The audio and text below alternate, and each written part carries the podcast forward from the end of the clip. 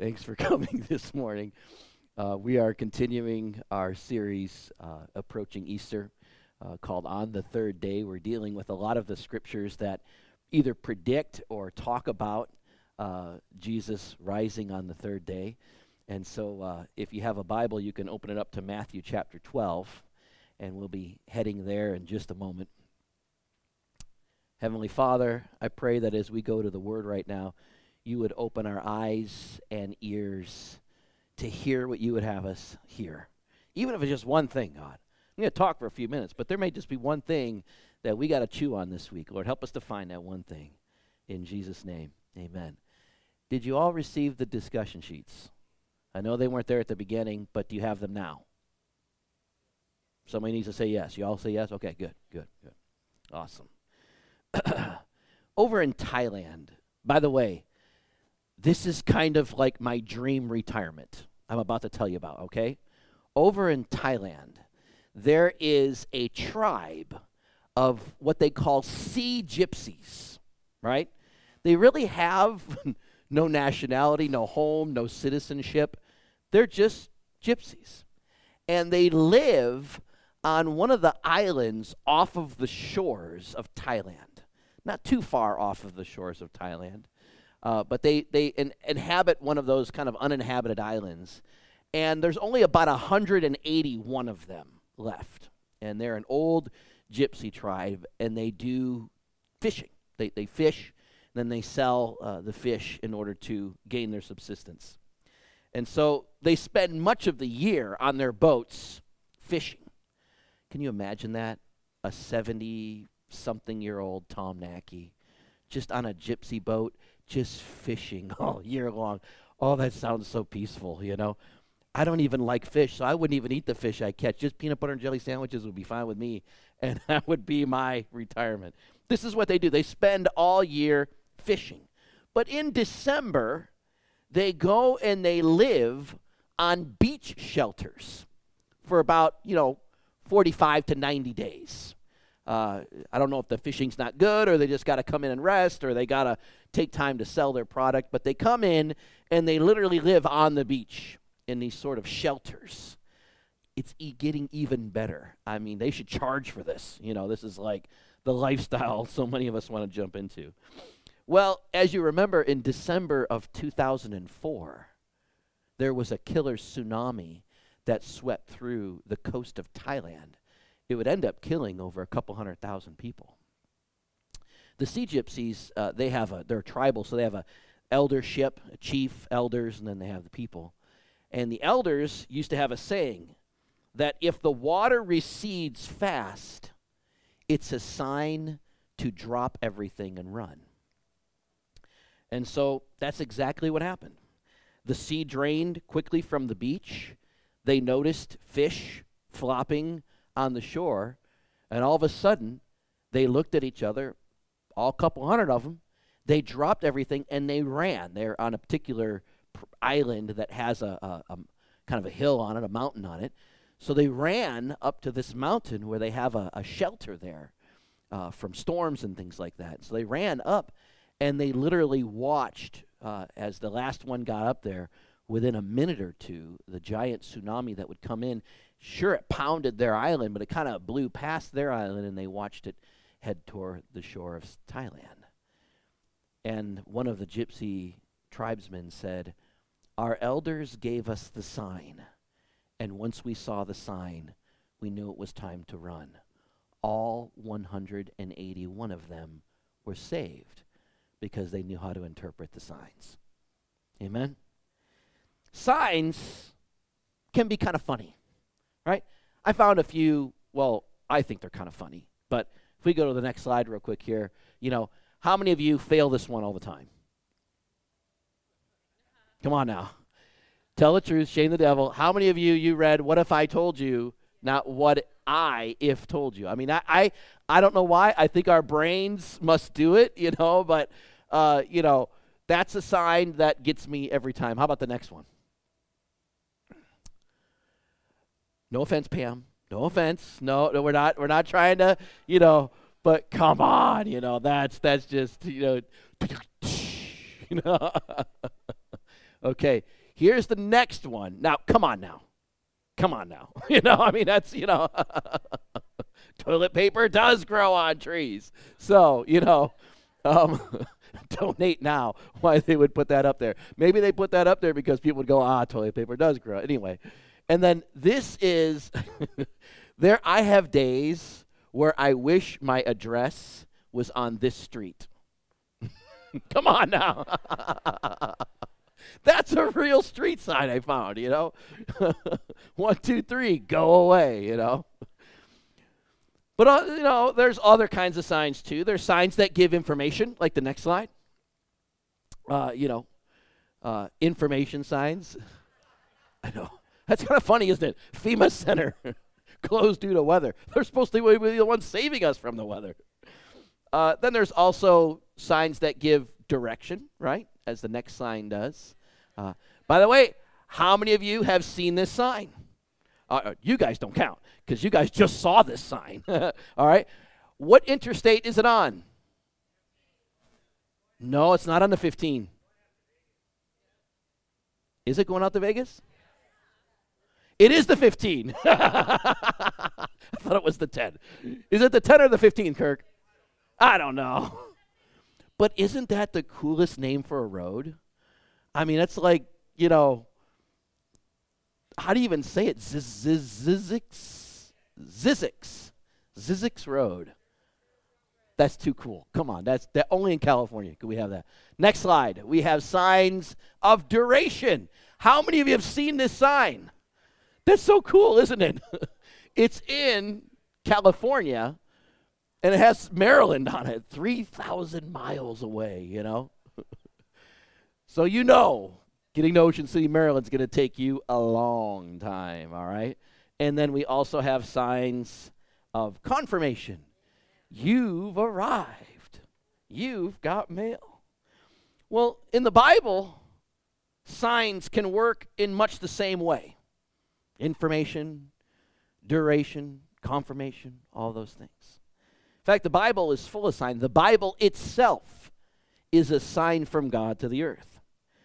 The Bible also calls the church, this here, is a sign that God is real and on the earth. If you're a follower of Jesus, you are called to be a sign to the people of the world. And if you have spiritual gifts, which are available to all of us, not just the special few, then those are signs as well. When people say, I just need a sign from God, a sign that He is real, they probably either don't know what to look for or didn't care for the sign that God provided. Because the fact of the matter is, there's signs all around us.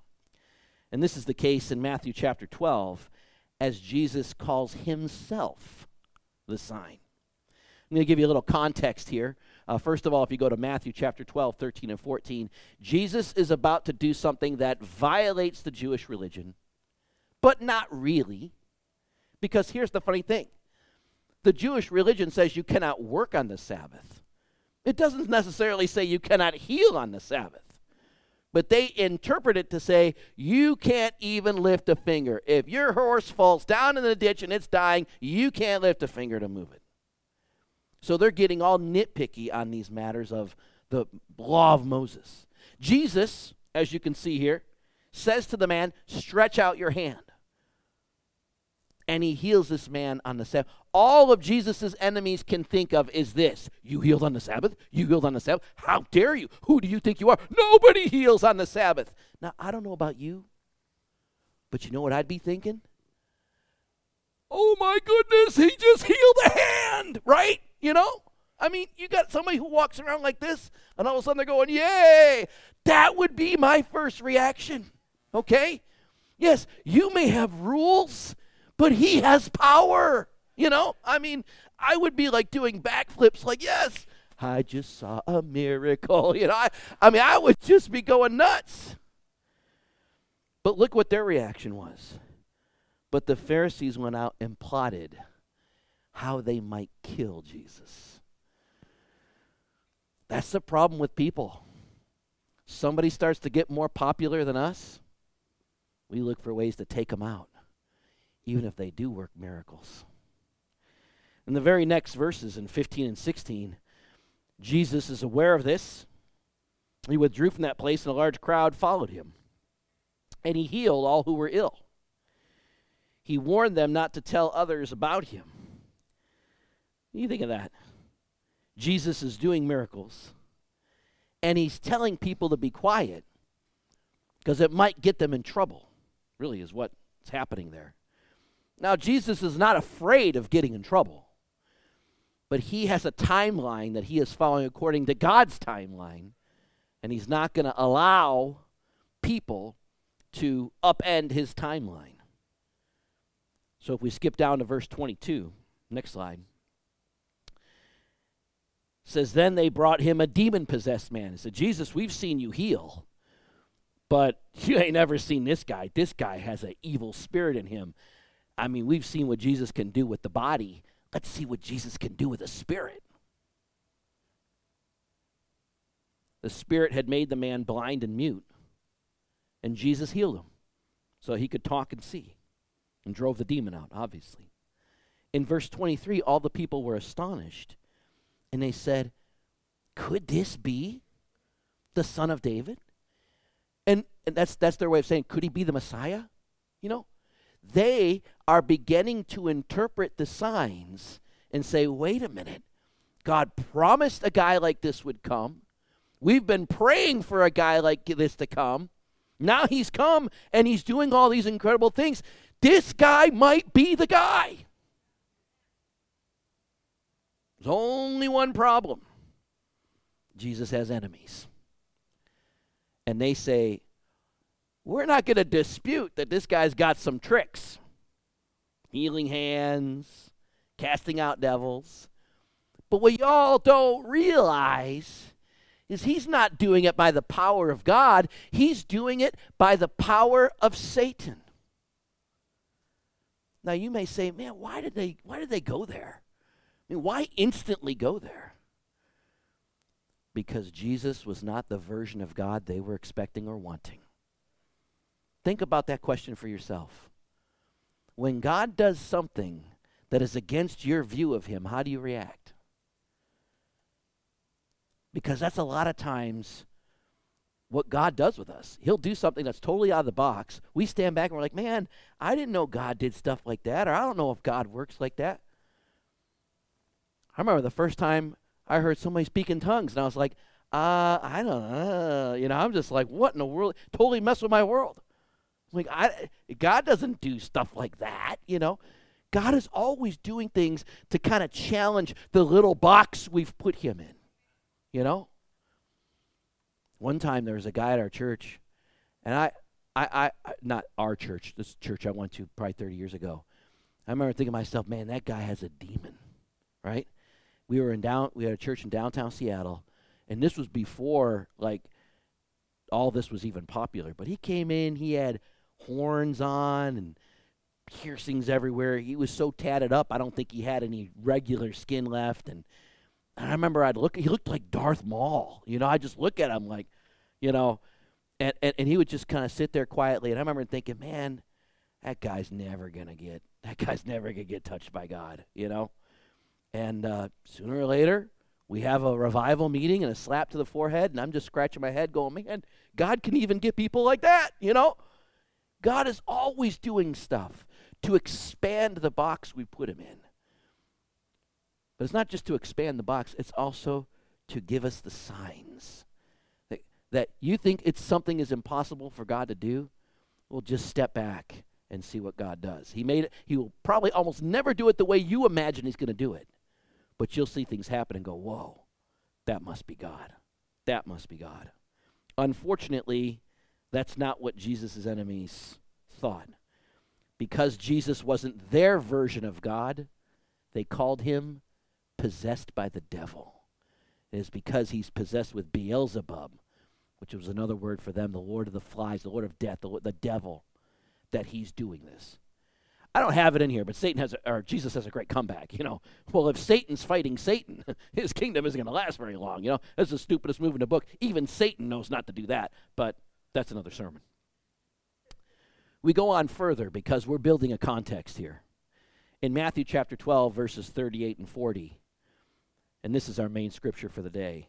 It says, Then some of the Pharisees and teachers of the law said to him, Teacher, we want to see a sign for you. Translation, perform for us. Come on. We want to see some tricks. You know, you're the miracle man. Well, show us some miracles, miracle man, you know. He wants to say, Come on, guys, get this going. And Jesus answered, a wicked, a wicked and adulterous generation asks for a sign. I know some of you right now are thinking, well, I'm, I kind of ask for signs sometimes. Am I wicked and adulterous? Totally different. I'll explain that in a second. He says, But none will be given it except the sign of the prophet Jonah. Jesus brings up a Sunday school story to make a point with these big, high religious leaders and teachers. He says, For as Jonah was three days and three nights in the belly of the huge fish, so the Son of Man will be three days and three nights in the heart of the earth.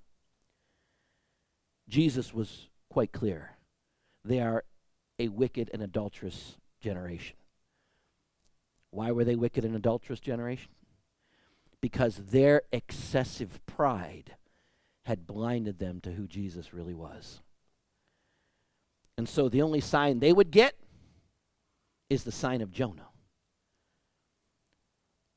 It's important to note that the Pharisees did not want a sign confirming who Jesus was. They were purely looking for a sign that would convince them of who Jesus is. Asking for confirmation is fine. That's what Gideon did. If you look in Judges chapter 6, verses 36 to 40, you see a really neat story where Gideon is a is a is one of the leaders of God's people and God says, "I want you to go into battle with your enemies who have conquered you." And Gideon's like, "I'm small, I'm weak, I'm the last of my family, nobody knows my name. Uh, are you he said, you know, God, I believe in you. I believe you exist. I believe you can do this. And if you want me to do it, I will go do it. I just want to make sure it's you speaking and not the pizza I ate last night. Right? Right? That's okay to do that. That's seeking confirmation of the sign that God gave you. So Gideon lays out this fleece and God confirms the sign. Gideon sees a, a I want to say a small miracle because every miracle is kind of cool. Gideon sees a miracle, and then boom, he goes and he conquers a 10,000 man army with 300 men because they don't know how to drink from a river. You know? So, I mean, it's just amazing to see what God does when He confirms the sign. But this isn't what the Pharisees were asking of Jesus. They didn't want Jesus to confirm anything, they wanted Jesus to perform for them. Come on, Jesus, do some backflips, fly around like Superman, or machine gun heal everybody right in this line, you know? They, Jesus, do it at our request and at our will. You see, Jesus, we're the religious leaders. We're above you. We tell you what to do. And Jesus is going, oh, wait, wait, wait, wait. I'm God. I'll always be above you. And I don't have to prove myself that I'm above you. My mere existence proves it. And so they're trying to really get Jesus through coercion and manipulation. And by the way, they're not trying to get Jesus to do something because they want to believe in him. They're trying to get Jesus to do something because they want to trap him, because they want to kill him, because they want to use some evidence so that they can dispose of him. So Jesus told them the only sign they would see is the sign of Jonah. This was not confusing to them, nor was it meant to be a mystery. Jonah was a famous prophet that they, that they knew a lot about. He was a rebellious prophet who ran from God's call when God wanted him to warn his enemies of God's impending judgment. Jonah ran from God. If we can go to the next slide. But then he got he ended up getting thrown overboard through a series of events and a big fish came and swallowed up Jonah. I know it's kind of like a megalodon looking thing, isn't it? Uh, we don't know if the fish had teeth like that. but I can tell you this, and this will this will challenge some of you. uh, Jonah died in that fish, right? If he didn't die, it was only through the supernatural power of God. I don't know if God like erected a force field inside the fish or the fish was really an angel or some other supernatural explanation. But in the natural, if God's using something natural, Jonah died inside that fish. Uh, there's no oxygen in the belly of a fish. In fact, the gas that we have inside of us is called what? Methane. That's why uh, I won't explain how I know that. But just trust me that I know that. And uh, the gas we have inside our body is methane. And so, you know, so Jonah, in a sense, the reason why I'm going with this is whether God erected some sort of supernatural event to keep him alive, or that he, he was literally dead in the fish and then he resurrected, resurrected when the fish coughed him up. The point is this Jesus is saying, as Jonah was dead in the belly of the fish for three days, and then a type of resurrection occurred when the fish coughs him up on the beach, so will I be in the belly of the earth for three days, and then I will rise. Jesus is saying, Here is the sign I will give you. You're going to kill me. I know it. You're going to get what you want. I'm not going to give it to you today, but you're going to get what you want. You're going to kill me. But the death you hand me cannot stop me. I will beat it, I will overcome it, and when I do, everybody who follows me by faith can beat it and overcome it too. And we won't rise to a nasty, war torn, ridden earth like this. We will rise to what Jesus called paradise. Foods you can't even imagine. Joy you can't even imagine. Love you can't even imagine. Life we can't even imagine. That's what Jesus is telling them. If you have your discussion sheet, go ahead and flip it over and we'll we'll work on filling in some of these blanks. Don't worry, we're almost done. I just got four quick points to make and then we'll be out of here. But number 1, and here's the most important one. We learn this more from the Pharisees really than anything else. Make no attempt to try and control God. How do we try and control people? If you do this for me, I'll like you and be your friend. But if you don't do what I want you to do, then I'm not going to like you and be your friend. We do this with God too.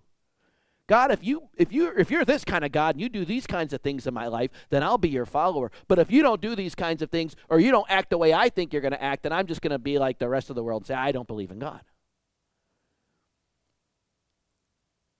Make no attempt to try and control God. In fact, one of our most common prayers is not, Thy will be done, but Thy will be changed, because we don't often like the will of God. it's kind of that God is a genie struggle. You know, we, we feel like we still want to rub the lamp. God comes out and we make three wishes, and God does it. What if I were to go home to my wife and I would say, Dear Tanya, I would love it if you would cook me enchiladas tonight. And my wife says to me, Dearest husband, I don't feel like cooking enchiladas tonight. How about chicken salad? It's healthier for you and less carbs. And I say, No enchiladas? Wow. Sorry. I can't love you tonight because you're not doing what I'm saying. Would that be a marriage? No. It would be like two business partners in a contract. You scratch my back, I scratch yours. You don't scratch good enough, we void the contract, right? That's not a marriage. The kind of relationship that the Lord has with us is like a marriage. As we become one with our spouses, He becomes one with us. But He doesn't become one with us so that we can manipulate Him and coerce Him. He becomes one so we can follow him. You may say, Tom, why are you hammering this so much? That is why Jesus calls them an adulterous generation. Because they were married to God. And somewhere along the way, when they could no longer control him, they divorced him in their hearts. Number two, ask for confirmation, not convincing. Ask for confirmation, not convincing. Another person who requested a sign was none other than John the Baptist, right? The person at, at Christmas who, or not Christmas, but uh, the person who's heralding Jesus right before Jesus comes on the scene. John the Baptist tells everybody, this is the one. This is the Messiah. Here's the Lamb of God who takes away the sin. Follow him. They all start following him. Jesus gets a lot of John's followers, a lot of John's following. And then John gets arrested. He gets arrested and he's thrown in prison. I'll tell you something right now. Months in prison can do a number on you up here, especially their kind of prison. They dig out a hole, throw you in it, and then keep the key far away. So he lived in a dark hole for months. He's probably scratching things on the wall. Hair's all the, the smell of all of himself is all around him. He's going, man, was all this for nothing? That was Jesus, right? You know, is messing with him.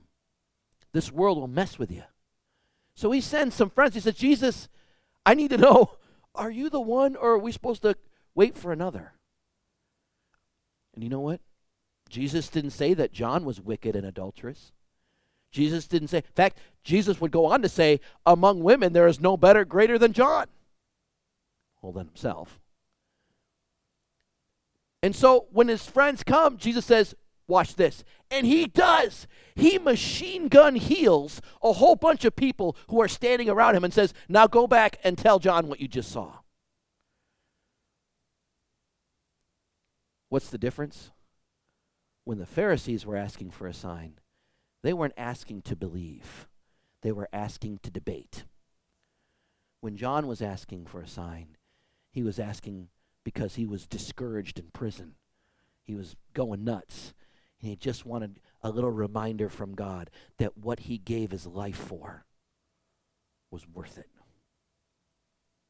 And they went back and told John. And John got it. Number three, God has called us to be a sign. The greatest sign of God on the earth is still in his original plan. When he created human beings, he said, I created them in my what? Image. You want to see the image of God? Watch a church like this work, work together in love and unity, and you'll see God. You'll see it. That's his choice. That's you. When you take all of what God gave you your mind, your body, your hands, your smile, your hugs, your gifts, your words and you use them to represent the Spirit of God within you, you are the sign. Now, some of you may say, Well, I'm not so good with words. Believe it or not, I'm not really either. I can be very gaffe prone. My gaffes are from the heart, but I can be very gaffe prone. Here's the fact of the matter is this there's two kinds of signs in the Bible. One kind of sign is the verbal sign, right? Jesus said, Destroy me, and I will rise in three days. That's a verbal sign, right? The other kind of sign is a visual sign. It's a sign of you displaying God in you without necessarily using words. When you help a woman whose lawn is overtaking the house and she can't afford a gardener, that's a sign God is on the earth. When you cook for people who are so messed up they can't even tell you what day it is. That's a sign God is moving on the earth. When you forgive, when everybody else around you is saying you have every reason to retaliate, that's a sign that God is on the earth. And when you give, when you could keep, that's a sign that God is on the earth. Verbal or visual be the sign that God has called you to be. Amen? Finally, number four. Have you read the signs that God has given you? God never said he wouldn't give you a sign. He, Jesus didn't even tell the Pharisees they wouldn't get a sign. He just told them the sign would be the sign of Jonah. God doesn't deny us. God is not above giving us reminders. It's simply going to be on His terms what the sign is going to be, when it's going to be, and how it's going to come. And then it's going to be a test. Every sign is going to be a test, whether we respond to God in humility or whether we retreat into unbelief and pride. But the signs are everywhere. If you just look, just look with eyes of faith, you'll see that they're everywhere. No matter where you're at. You could be at the most discouraging point in your life. God's got signs for you. You could be on the highest pedestal. Trust me, God's got signs for you. Have you read the signs that God has given you? Most of you know I've been reading and studying about the impact of Christianity on the North American Indians. It's fascinating. Uh, I am more convinced now of ever, ever than ever that the culture of the Native Americans in North America were far more suited to receive Christianity than even my own cultures and the cultures of Greece and Rome, where they sort of had their high heyday. And one of the neat stories comes from the Cherokee Indians of North Carolina. Now, you may say, Cherokee Indians in North Carolina? I didn't know there were Cherokee Indians in North Carolina. Well, uh, they, they really, there's, there's very few. Uh, the U.S. government took most of the Cherokee Indians from the east. By the way, the Cherokee Indians were river people, and then they shipped them to Oklahoma, which I don't know much about Oklahoma, but they, I don't think they have the same kind of rivers as the Carolinas. Horrible thing, uh, horrible thing in our history. But the interesting thing about the Cherokee Indians is they had very strict spiritual beliefs about living pure before who they called the man above or the creator God, living pure. So every day they had to go through intense water pure. This is why they were river people. They had to go through intense water purification rituals. And if they didn't, it was bad. I mean, the whole village would pick you up, throw you in a river, scrub you, and then you could come back. I do that with my boys on a daily basis, so I know what that's like. I know what that's like. but they had a prophecy that one day somebody would come and they would be washed and purified forever. And they would never have to go into the river again. When the early, what would be British missionaries, came and began to uh, evangelize the Cherokee Nation, they were exchanging cultures and they told them of this prophecy. And the guy scratched his head and he goes, Water baptism. Water baptism. If you get baptized in water, then Jesus will cleanse you of your sins, and you don't have to wash every day. You're cleansed now and forever. It's so sad that shortly after we had to ship thousands of them west. Because what happens to the one who stayed? They all converted to Christianity. That's the church. That's not they had a, that's where the first church was built.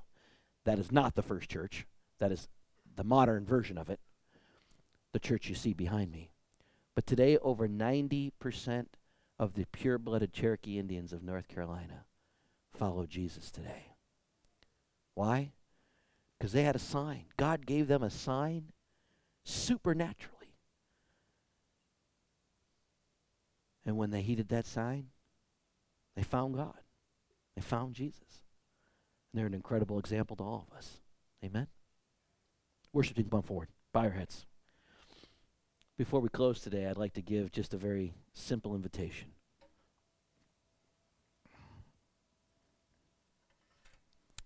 And the invitation is this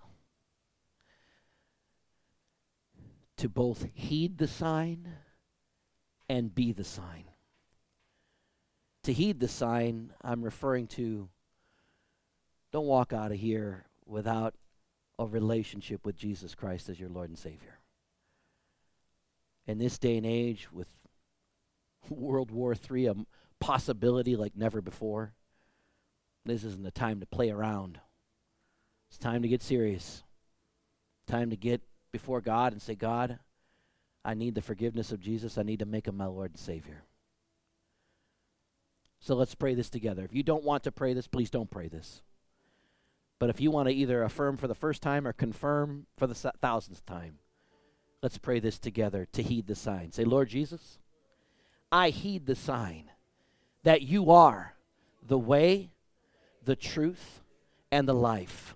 And I confess that I'm a sinner and I need forgiveness. So I make you my Lord and my Savior. Take me to heaven and fill me with your Spirit. I pray in Jesus' name. Amen. Now there's one more prayer we're going to pray.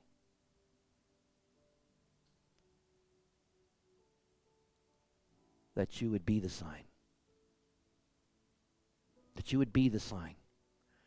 God's choice hasn't changed in thousands of years. Yeah, sometimes you'll see miracles, you will. But more often than not, He wants to go with plan A that we would be the image of God on the earth, that we would be the sign. So let's stand together, together. Let's stand together now. Go ahead and put your hand over your heart. Repeat after me. Say, Lord Jesus, help me to be the sign, the sign of hope, the sign of the kingdom, the sign of salvation, and the sign of God's grace. In Jesus' name, amen.